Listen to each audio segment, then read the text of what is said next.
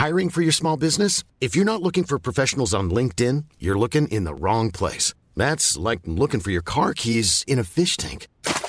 LinkedIn helps you hire professionals you can't find anywhere else, even those who aren't actively searching for a new job but might be open to the perfect role. In a given month, over 70% of LinkedIn users don't even visit other leading job sites. So start looking in the right place. With LinkedIn, you can hire professionals like a professional. Post your free job on linkedin.com slash people today.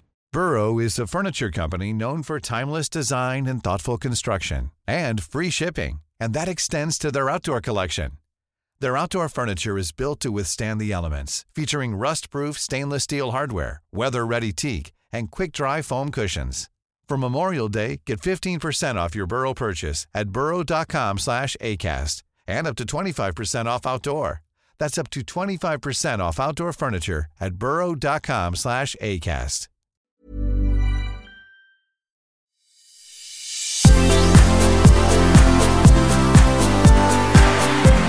Velkommen til sesong tre av podkastserien De som bygger det nye Norge. Produsert av Oslo Business Forum i samarbeid med Silvia Ceres. Hei, og velkommen til dagens episode av De som bygger det nye Norge med Oslo Business Forum og Silvia Ceres. I dag i studioen med oss har vi Sven Stormer Taulov, administrerende direktør i Cisco Norge. Velkommen, Sven. Tusen hjertelig takk. Kjempehyggelig å ha deg her. Jeg syns uh, du har flere aspekter som uh, vi absolutt trenger å lære fra. Det ene er um, at du har ledet Komoyo-prosjektet i Telenor, og uh, mye av innovasjonen som måte, i dag legger grunnlaget for digital infrastruktur i Telenor, kom fra det teamet som du jobbet i, og utrolig interessant å høre hva har man lært, hva funka, hva funka ikke. En annen ting er at du leder nå et utrolig spennende internasjonalt selskap i Norge, som eh, er helt vesentlig for digital infrastruktur i Norge, som har med nett å gjøre, så det å prøve å forklare oss litt hva det dere egentlig gjør for at dette landet skal rulle digitalt, skal vi snakke litt om cyber. Før vi gjør alt det der, så håper jeg du kan fortelle oss litt om hvem Sven er. Ja, det kan jeg gjøre. Ehm, jeg heter da Sven og kommer fra Bærum. Jeg er en sosial kar som er drevet mye med musikk og teater utenfor jobben, og fremdeles i hvert fall driver med mye musikk. Hva slags musikk? Jeg spiller i band, nå spiller jeg diskoband, og forsøker ikke å se ut som meg selv på scenen, for da kan ikke folk kan kjenne meg igjen. Så er jeg vel en uh, generasjon som, uh, som, uh, som, så internett for første gang. skulle egentlig ikke bli sivilingeniør, men ble det, og mm. husker da jeg sett og så først Goffer, og så, så Mosaikk og så på CERN sine sider på Signy-salen på, på, NTH uh, back in the days, og skjønte at her kom et eller annet til å skje som ville revolusjonere verden. Jeg kjenner flere som har eh, fått den der på en måte elektrisk sjokk-følelsen av første mosaikk og World Wide Web. Jeg husker, jeg husker hvilken maskin jeg har satt på, rett og slett. Mm. Så, så stort sjokk var det for meg. Jeg var litt treig. Jeg, jeg, husker at det var en venn som het Nikolai, som sa 'se her, jeg kan klikke på den'! Og jeg var sånn Nå har du klikka på den, og så Ja, men se, nå kan jeg klikke videre! Og så var jeg sånn ja, Nikolai, øh, vil du ha noe å drikke? men du, øh, fra Cisco til Disco. Uh, Sven, sivilingeniør, teknolog, utgangspunktet. Hva slags teknolog, forresten? Jeg gikk på computer science, data. I, i på, på Oslo, NTH. I Oslo? NTH. Um, og så hvordan kom du rett til Telenor, eller? Ja, jeg, enten holdt jeg på å begynne i medieindustrien, og så hadde jeg da fått det fore til, sent på 90-tallet at det kom til å bli internett på mobiltelefonen. Det var jo helt umulig at det ikke skulle skje. Eh, og så har jeg egentlig, og da begynte jeg i Telenor Mobil, som den gangen var det som var Rebels i Telenor. Det var de som var bøllene, eh, de unge bøllene, mens de som drev med fastnett, det var de som eh, var det tradisjonelle Telenor. Nå er det Hvorfor bøllene? Fordi Nei, vi eh, var unge, vi var rebelske, vi brøt regler, vi, vi utviklet fort, vi feilet, vi vokste vanvittig, både i Norge og også internasjonalt. Det Fordi det man feilet på, var hva? Vi lanserte masse produkter som ingen ville ha f.eks. Og så var det plutselig noen som vi lanserte som alle ville ha, som vi ikke trodde noen ville ha. Det var den gangen SMS, det kom en, for eksempel, en trikk som kom Nå er det gratis SMS, så kom det en trikk nedover gata, og så plutselig satt teknisk direktør og så det. på vei til jobben og tenkte oi, helvete, der, der gikk SMS-en i lufta, det gjorde den jo. Og så begynte de kundene som vi ikke trodde skulle begynne å bruke SMS, nemlig unge jenter, å bruke det som gale, mens de som vi trodde skulle bruke det, de brukte det ikke. Mm. Og så? Telenor-mobilbøllene ble Ja, voksne. Så, ja, så ble vi voksne etter hvert, da, og gjorde jo utrolig mange forsøk på å få folk til å bruke internett på mobilen, og det har vel egentlig vært en sånn gjenganger gjennom hele karrieren min. Eh, i, både på å jobbe med R&D, altså jobbe med softwareutvikling eh, på tjenestesiden, men også jobbe på markedssiden med hvordan er det du skal kommunisere dette, hvordan skal du selge osv. Og så var jo det som alle vet, det traff jo spikeren, eh, hammeren traff jo spikeren først da, da iPhone kom. Da traff den veldig, og allikevel så tok det oss eh, fortsatt ganske god stund. Jeg, jeg var treg med å skjønne hva den egentlige businessmodellen kommer til å være. Det er liksom vanskelig å forestille seg hvordan du skal bruke penger på disse digitale tjenester, i den grad vi gjør det i dag, da. Ja, og det er jo veldig ulike forretningsmodeller på alle tjenestene også, så det er yet to be seen. Ja. Hvordan kom dere bort til Komoyo? Nei, det var eh, egentlig eh, Det var en som het Tom Christian og meg selv som satt og tenkte på hvordan Telenor skulle være relevant i framtiden, når alt ble bare data, og tjenestene ble mindre og mindre synlige. Og så ble det koblet med at Kristin Skogen Lund begynte i 2010 omtrent. Hun kom fra medieindustrien. Eh, Og så traff vi hverandre, oss tre egentlig, og fant ut at her måtte vi gjøre noe. eh, Hvis Telenor skulle fortsette å være en såkalt retail player, altså ha sluttbrukertjenester som kundene bryr seg om. Eh, Og da måtte vi tenke globalt, og da la vi en plan for det, og besluttet å starte et selskap som skulle jobbe med fire store prosjekter. Eh, Det bestemte vi i desember 2010. Um, og fikk beslutning i konsernledelsen for å gjøre det, med ganske betydelige investeringer, men egentlig en nøkkel i hånda og syv mann som tuslet over i et tomt lokale og skulle starte og levere på det man hadde lovet. Det var litt av en story. Ja, dere satt på Telenor?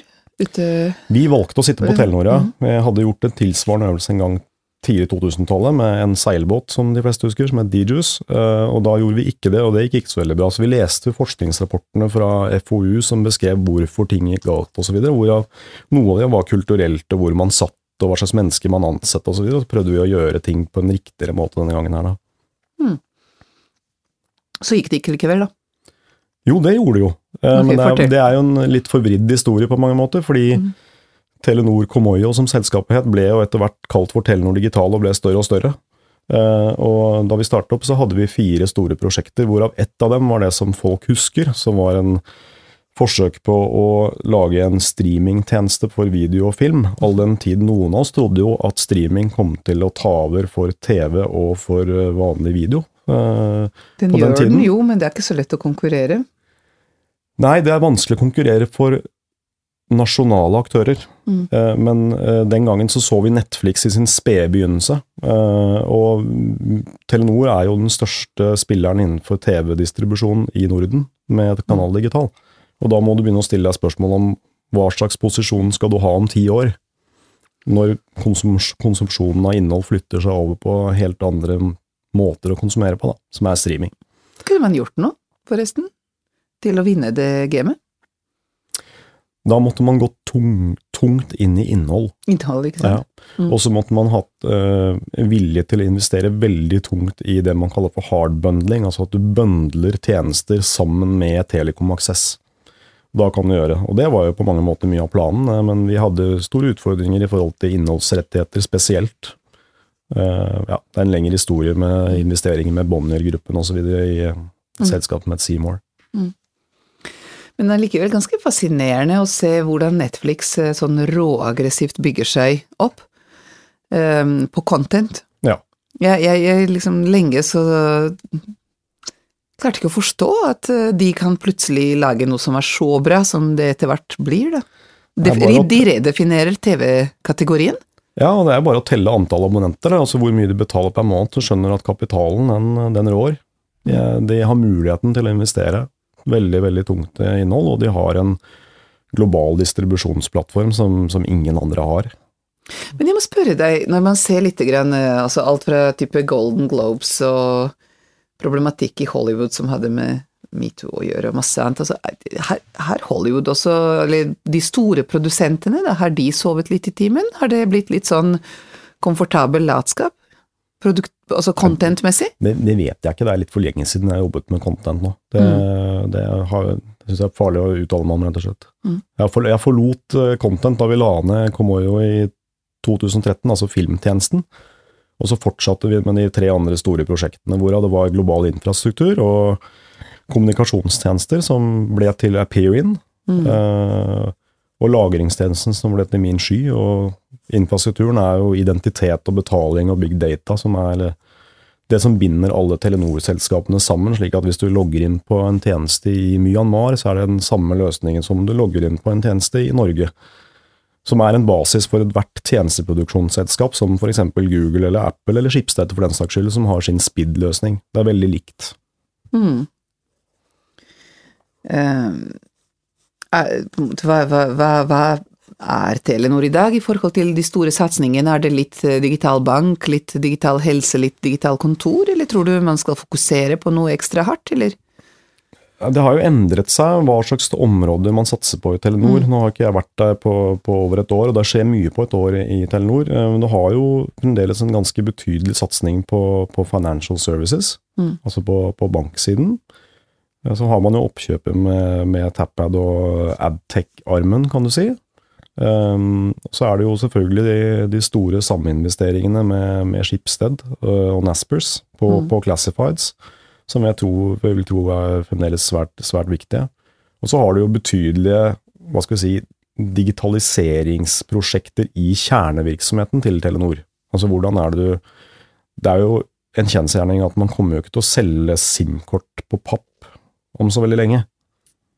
Og hva betyr det for distribusjonen for en stor telekomoperatør som Telenor, eller for alle de andre store telekomoperatørene som har hundretusenvis av utsalgssteder av SIM-kort? Hva betyr det? Det er et uh, stort spørsmål. Ja. Og så gikk du fra Telenor til Cisco. Og så til Disko. Og så til Disko. Alltid Disko, og så er det Cisco og Telenor. Ja. Cisco er et kult selskap. De kan nett. Vi kan nett. Eh, Cisco er jo et egentlig Det kommer jo av San Francisco. Og det var jo, de som, det var jo et ektepar som fant opp Med broa på logoen, eh, er det fortsatt, eller var det gamle? Golden Gate, ja. Du kan ja. se det er en ikonografisk framstilling av Golden Gate, så det er jo et ordentlig Silicon Valley-selskap. Ehm, det er jo liksom ikke så veldig kjent, for det er jo et infrastrukturselskap, så det er jo, du må være fagperson for å ha et veldig nært forhold til Cisco. Um, men utrolig spennende selskap, og en av de Silicon Valley-selskapene som oppstår i forbindelse med internett, som fremdeles består i en, og egentlig blir større og større. Jeg tenker at um, da jeg var um, i Silicon Valley for 20 år siden, så um, altså de fleste av de som var ordentlig store da, har bleknet eller blitt borte, mens uh, type ja, Cisco og Microsoft ja. står nå ved siden av Google og Amazon, alle de nye, ikke sant. Det gjør det, og det er det man ut Cisco har jo utviklet seg ekstremt fra det som var kjerneområdet, som var jo at dette ekteparet på Stanford måtte snakke med hverandre med elektroniske meldinger tilbake på 80-tallet. Og så snakket ikke nettverkene på de to byggene de satt på i, på Stanford med hverandre, og så lagde de den første multiprotokollruteren, som gjør at det er mulig å sende noe mellom to forskjellige nettverk. Det er jo basisen for internett i realiteten.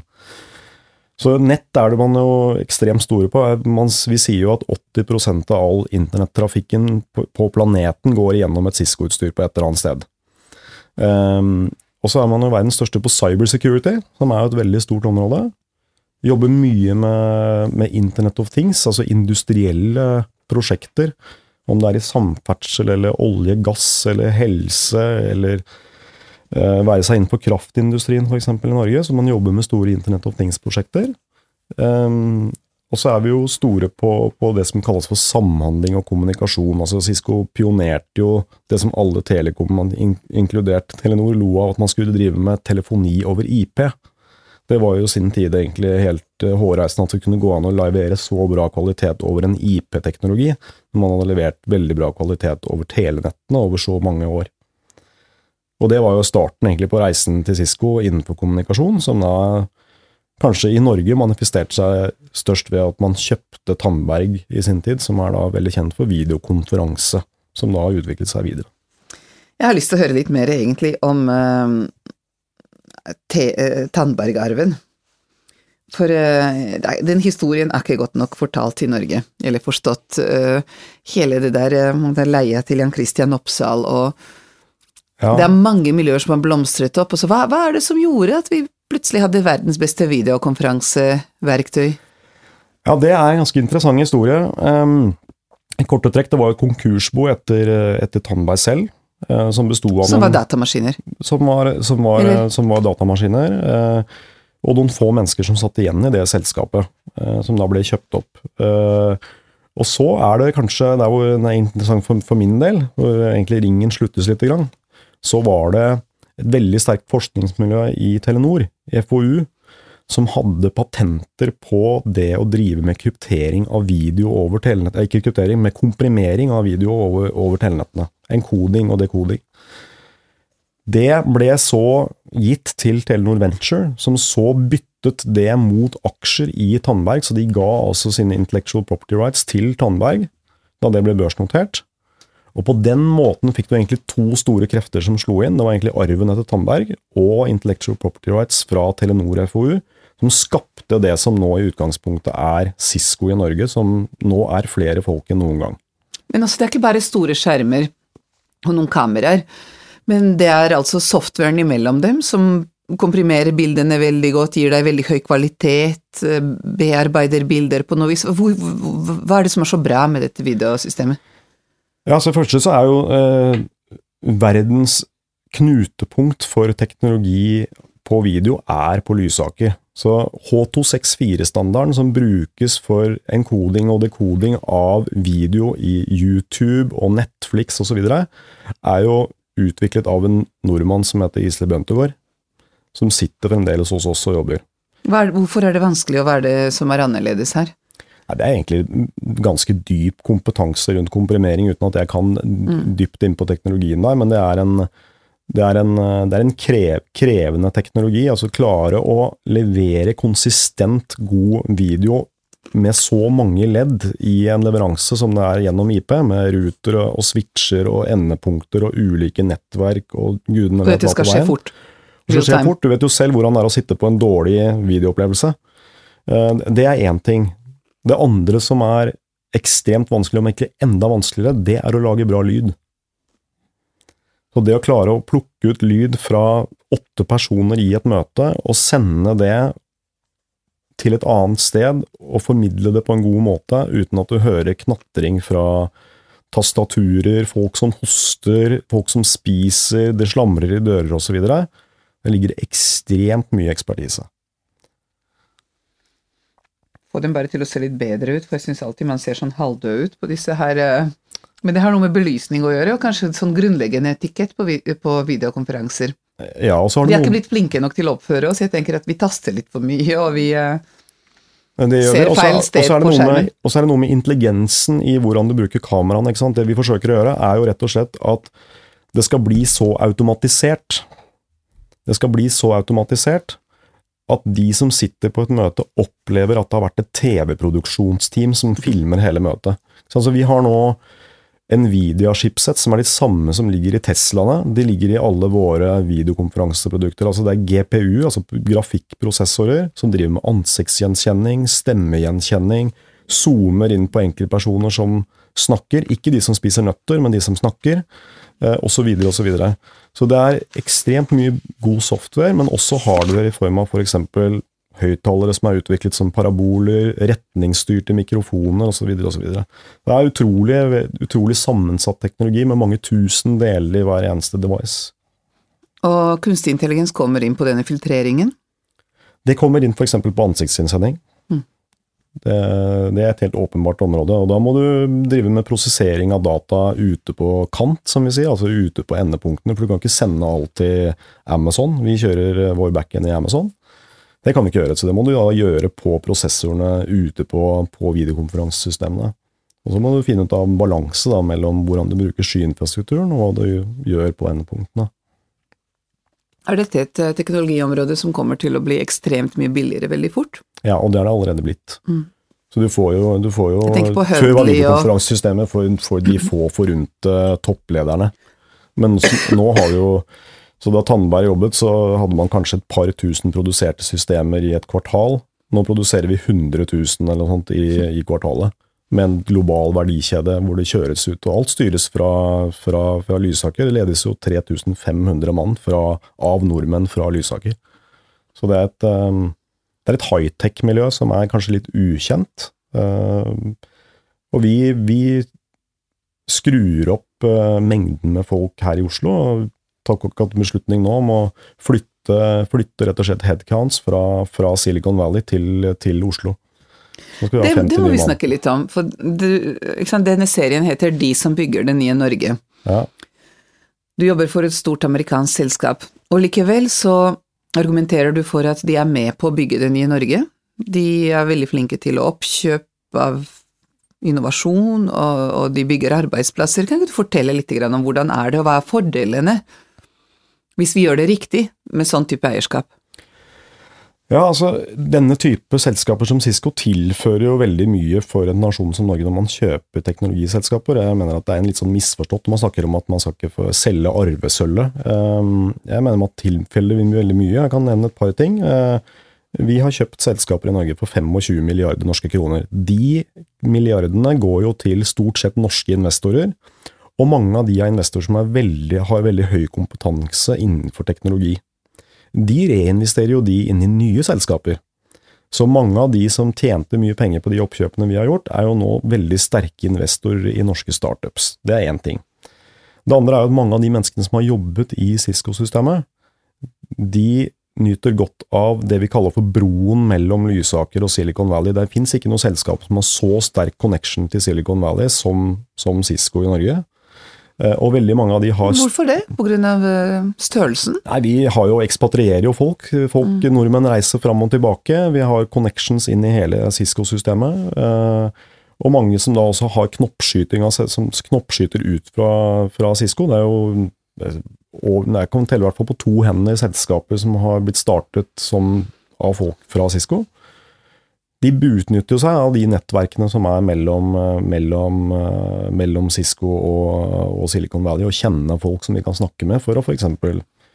få partnere, allianser, men ikke minst også f.eks. få opp en verdikjede for å produsere hardware. Det å levere hardware i hundretusenvis av devices i løpet av et kvartal, det er noe som er ganske krevende, og det er det få som gjør. Levere hardware, men så er det også noe med å levere eh, den digitale infrastrukturen. Jeg, jeg tenker på Altså, dere lager denne pipingen, altså rørsystemet, som gjør at uh, digitalisering funker. Ja, nettverkssiden, ja. Mhm. Ja. Mm. Um, tenker alltid på denne her Maslow-pyramiden, hvor det er et nytt grunnleggende behov som er mer grunnleggende enn alt det andre. Og Wifi, da- som, som datteren min sier. Wifi. Ja. Ja, men hvis du sier at dere liksom 80% av det går gjennom dere, hva, hvordan hva- Er det rutere? Hva, hva gjør dere? Og hva kan Nei, du fortelle kan- oss om hvordan vi skal gjøre det bedre? Ja, for det, for det første så er det da eh, helt til liksom de store transatlantiske kablene, så har du jo store, store bokser, eller switcher med masse software som tar imot alle disse IP-pakkene og ruter dem videre. Det er ofte Cisco-utstyr. Til at du går helt opp til et kontorlokale eller, eh, som hvor du har wifi i taket, eller på et kjøpesenter eller på et sykehus f.eks. Um, det er på en måte nettverkssiden. Det som, eh, det som er kanskje den største utfordringen akkurat nå, eh, og mange snakker jo om digitalisering, det er at nå jobbes det i veldig stor grad med store digitaliseringsprosjekter i både offentlig sektor og i privat sektor i industrien for å automatisere prosesser.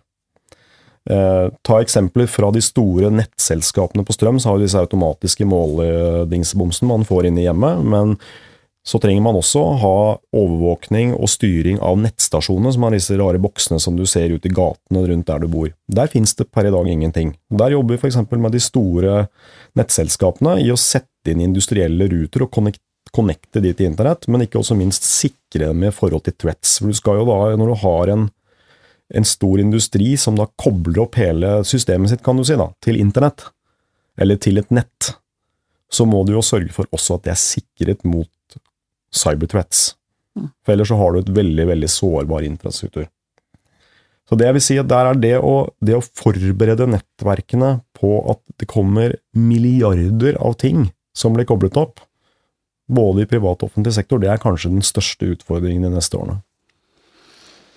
Fortell litt grann om uh, sikkerheten i, i dette her. Alt kan hackes. Hvordan sørger man for at uh, vi har et eller annet uh, form for immunitet, da?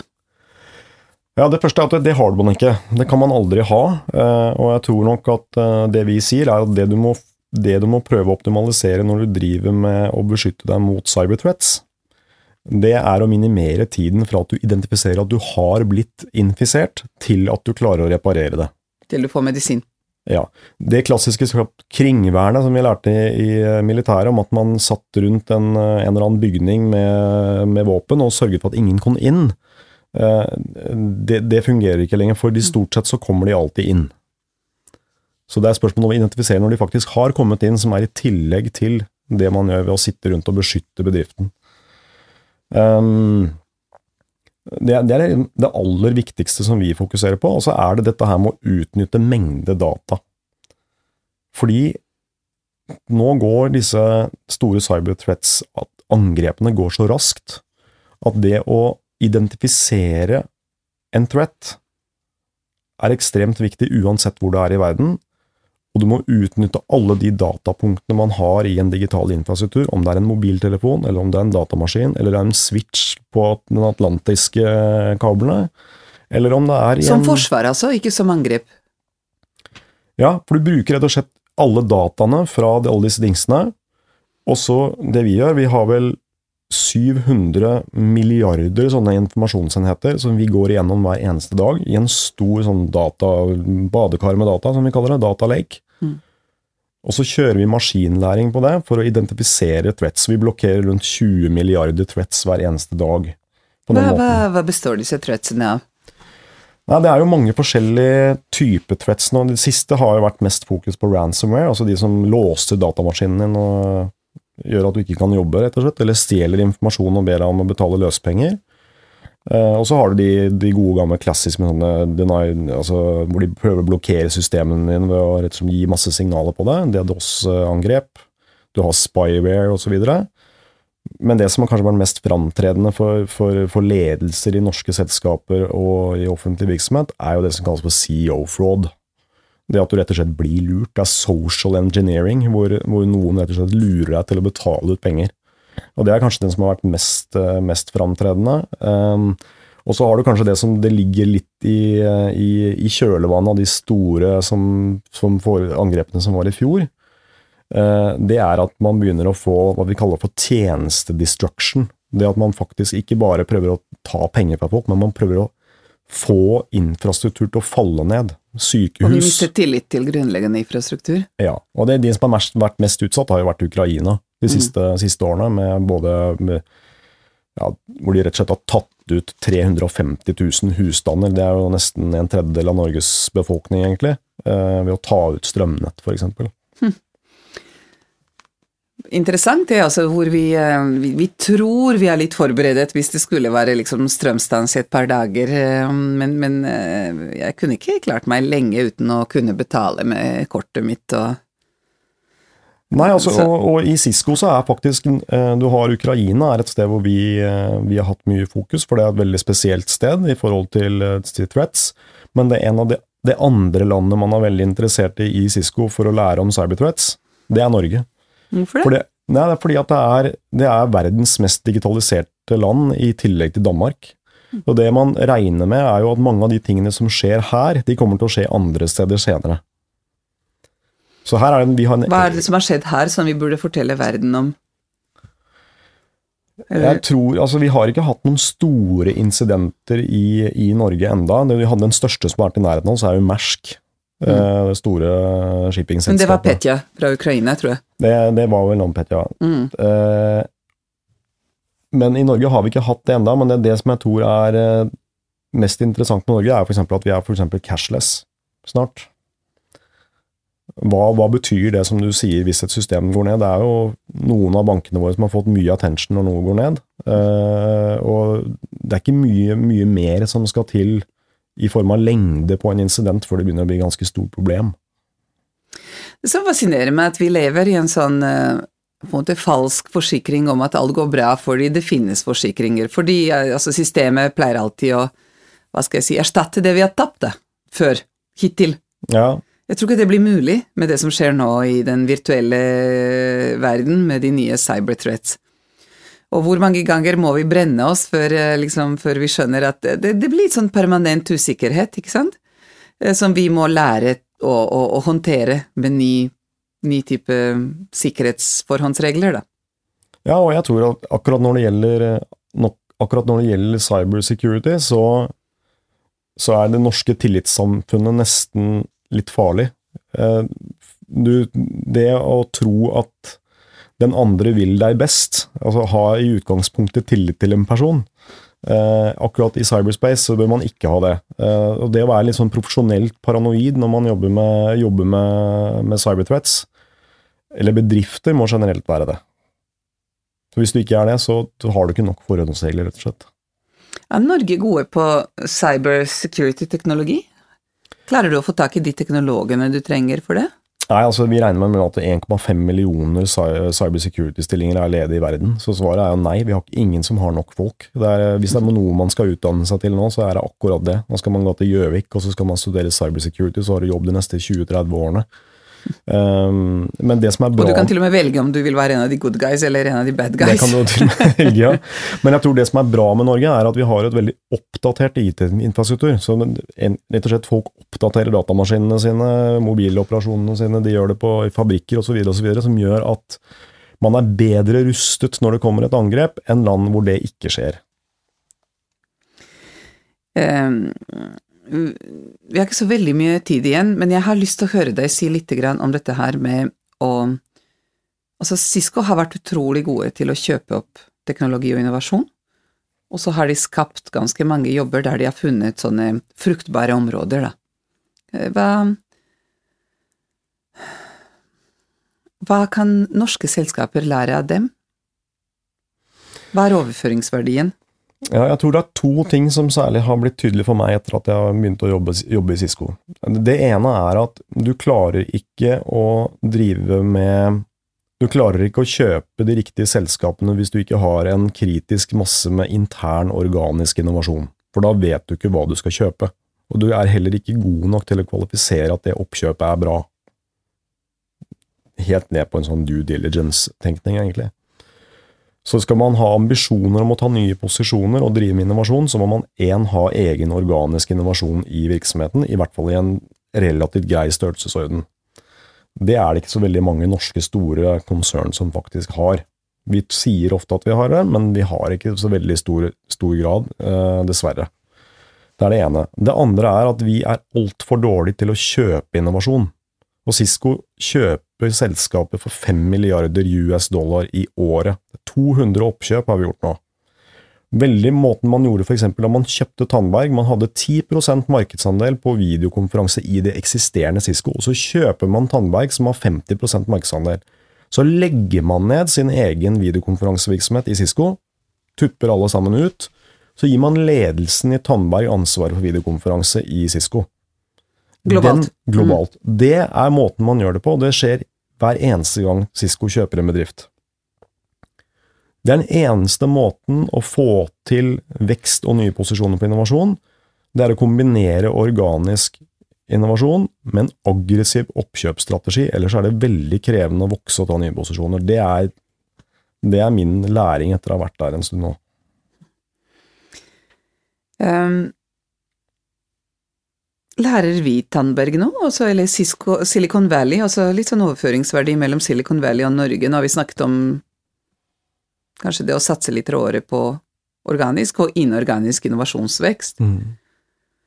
Hva kan hva, her, her, du på en måte, Er det litt sånn å koke havet og tro at man skal endre Silicon Valley fra en sånn type bro, eller, eller tror du det går an å gjøre noe? Jeg tror absolutt det går an å gjøre noe. Vi f.eks. har tilført at uh, vi har et fantastisk team på industridesign og såkalt UX-UI, Eh, og det er jo nå ledet av nordmann som heter Torkil, og han leder det for hele, for hele Cisco. Eh, så vi tilfører det vi kaller for Scandifornian design eh, inn, inn, i hele Cisco. Det andre vil jeg si er, eh, er måten norske ingeniører og norsk produktutvikling faktisk fungerer, med en veldig tydelig delegering av ansvar. Eh, eh, høy grad av selvstendighet blant, blant ingeniørene. Åpenhet. Uh, som, uh, som, er nok en, et forbilde i, i Cisco, og, en, og, som egentlig resulterer i en produktivitet som er ekstremt god. Så vi flytter jo nå ansatte fra Silicon Valley til Norge, altså arbeidsplasser i realiteten, og øker ytterligere i Norge nå. Bestemte vi nå for å øke med 50 til i året. Vi klarer ikke å ansette mer enn 50 ekstra. Det er maks hva vi klarer. I Oslo istedenfor å ha det i Silicon Valley, rett og slett for vi vet at vi får mm. bedre effekt ut av å gjøre det her. Jeg må spørre deg en ting til. Eh, alle disse her eh, Tandberg-babyene, eh, altså eh, Hudley og Videxi og, og Det har vært ganske mye spennende gründerskap basert på teknologi. Det er ikke det at man har på en måte tatt noe teknologi ut, men man har tatt med seg det man kunne, og så gjorde man det enda bedre selv, prøvde man i hvert fall. Hva er stemningen i Cisco om det? Hva, altså er, er, det synergier? Er, det, er, man glad på hverandres vegne, eller føler man litt sånn eh, Ja, det er noe som uh, ja, det er faktisk noe Det, det, det opplevde jeg nok. Jeg kan jo ikke snakke for alle, alle våre 600, men, men, eh, det jeg opplever, er at folk er stolte av det. Mm. Og mange av de samarbeider vi mye med. Mange av dem bruker Cisco-teknologi. Eh, og det flyter folk mellom, eh, mellom, mellom de ulike selskapene. Um, så det, det, ser vi veldig positivt på, egentlig. Og det er jo det at det blir Video Valley. Altså Det er jo rett og slett et hotspot i verden for videoteknologi. Og det er jo ikke pga. oss alene, det er jo fordi alle de selskapene som har knoppskudd, knoppskudd ut, fra, ut fra Cisco. Video Valley. Video Valley kaller vi det. Jeg tror kanskje Scandifornian hørtes enda kulere ut. Så vi får tenke litt på wordsmithing her. Du, vi nærmer oss slutten på vår tilmålte tid. Jeg har veldig lyst til å høre om du har noen politiske perspektiver på ja, Norges innovasjonskraft. Da. Hva ville du, hva ville du anbefalt våre toppolitikere?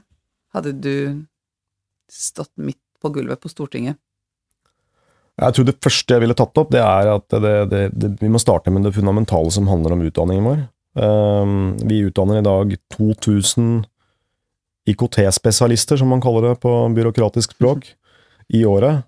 Uh, vi burde vært på 5000. Du kan tenke deg at vi skal ha 50 nye i år. Hva med alle de andre bedriftene? Hva med all, hele offentlig sektor? Vi er nødt til å utdanne flere folk innenfor det området. Uh, det er det ene. Uh, det andre er å i større grad være positiv til de store internasjonale gigantene som kommer og, og kjøper, eh, kjøper, norske selskaper. Jeg tror det er bevist både gjennom hva vi har gjort, og hva noen av de andre amerikanske selskapene har gjort, at vi opprettholder og styrker virksomheten vår i Norge og tilfører veldig stor verdi til samfunnet når vi faktisk gjør det.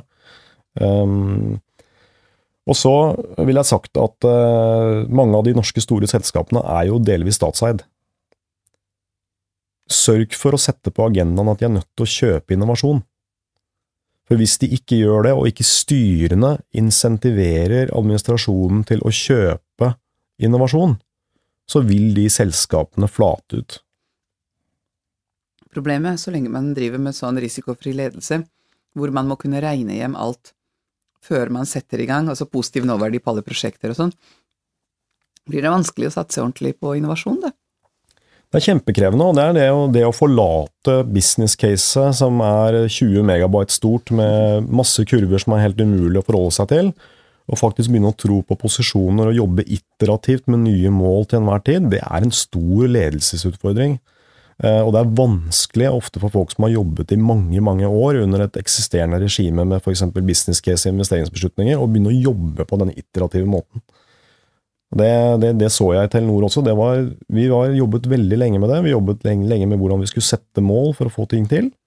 Men etter hvert så lærte vi hva som var, var, den riktige måten å gjøre på. Men det krever hele tiden at hele organisasjonen forstår helt opp til toppledelsen, og ikke minst opp til styret, hva det faktisk betyr å drive med innovasjon. Og det er høy usikkerhet. Folk vil eh, gjerne ta risiko, bare de er sikre på at eh, det går bra til slutt. When you're ready to pop the question, the last thing you want to do is second guess the ring. At Bluenile.com, you can design a one of a kind ring with the ease and convenience of shopping online. Choose your diamond and setting. When you find the one, you'll get it delivered right to your door. Go to Bluenile.com and use promo code LISTEN to get $50 off your purchase of $500 or more. That's code LISTEN at Bluenile.com for $50 off your purchase. Bluenile.com code LISTEN. Eh, men eh, hva ville dine beste råd vært, da? Til eh, å drive intra- intraprenørskap? Du har Ja. på en måte gjort det i Telenor, eh, og så gjør du det på en måte nå også i Cisco, for jeg tror du bygger en eh, utrolig spennende divisjon. Altså, det er noen unike funksjonaliteter dere har. Ja, vi, vi gjør det. Vi, vi jobber på en veldig spennende måte og jobber mye med den samme type logikken, egentlig. Um, og det jeg vil trekke fram hvis vi snakker om intraprenørskap, altså det å drive med organisk innovasjon inni et eksisterende virksomhet som har en eksisterende forretningsmodell, og så skal du gjøre noe annet. Ikke digitalisere eksisterende prosesser i den gamle forretningsmodellen, men du skal gjøre noe nytt. Er man helt avhengig av å, å sette, sette enhetene, og helst kanskje selskapet, utenfor den eksisterende styringsmodellen. Sørge for at man får på plass de riktige folkene, som ikke nødvendigvis er de som har jobbet i det selskapet før, for de har sannsynligvis blitt internalisert over så mange år at de tenker sånn som man gjør i den gamle virksomheten. Så du er nødt til å ha inn nye mennesker.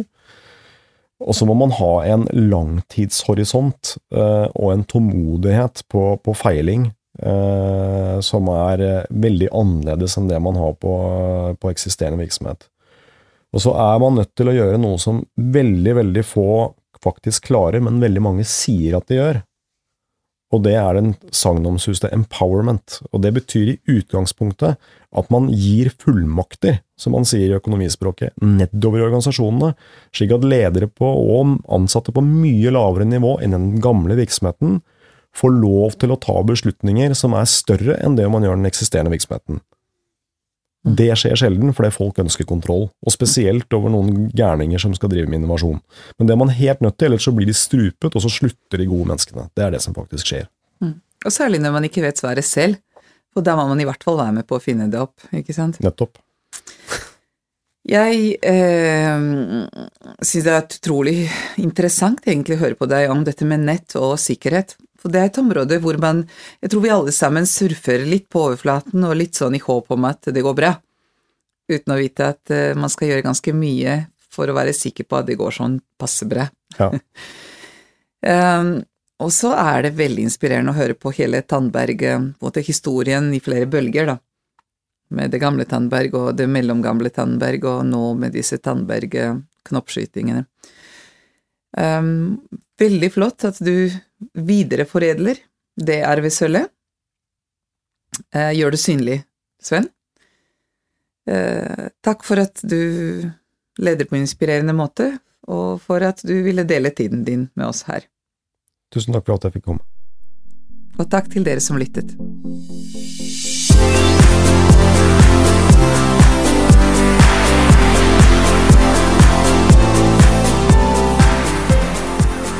Tusen takk for at du hørte på podkastserien De som bygger det nye Norge. For flere episoder og annet innhold, gå inn på obforum.no.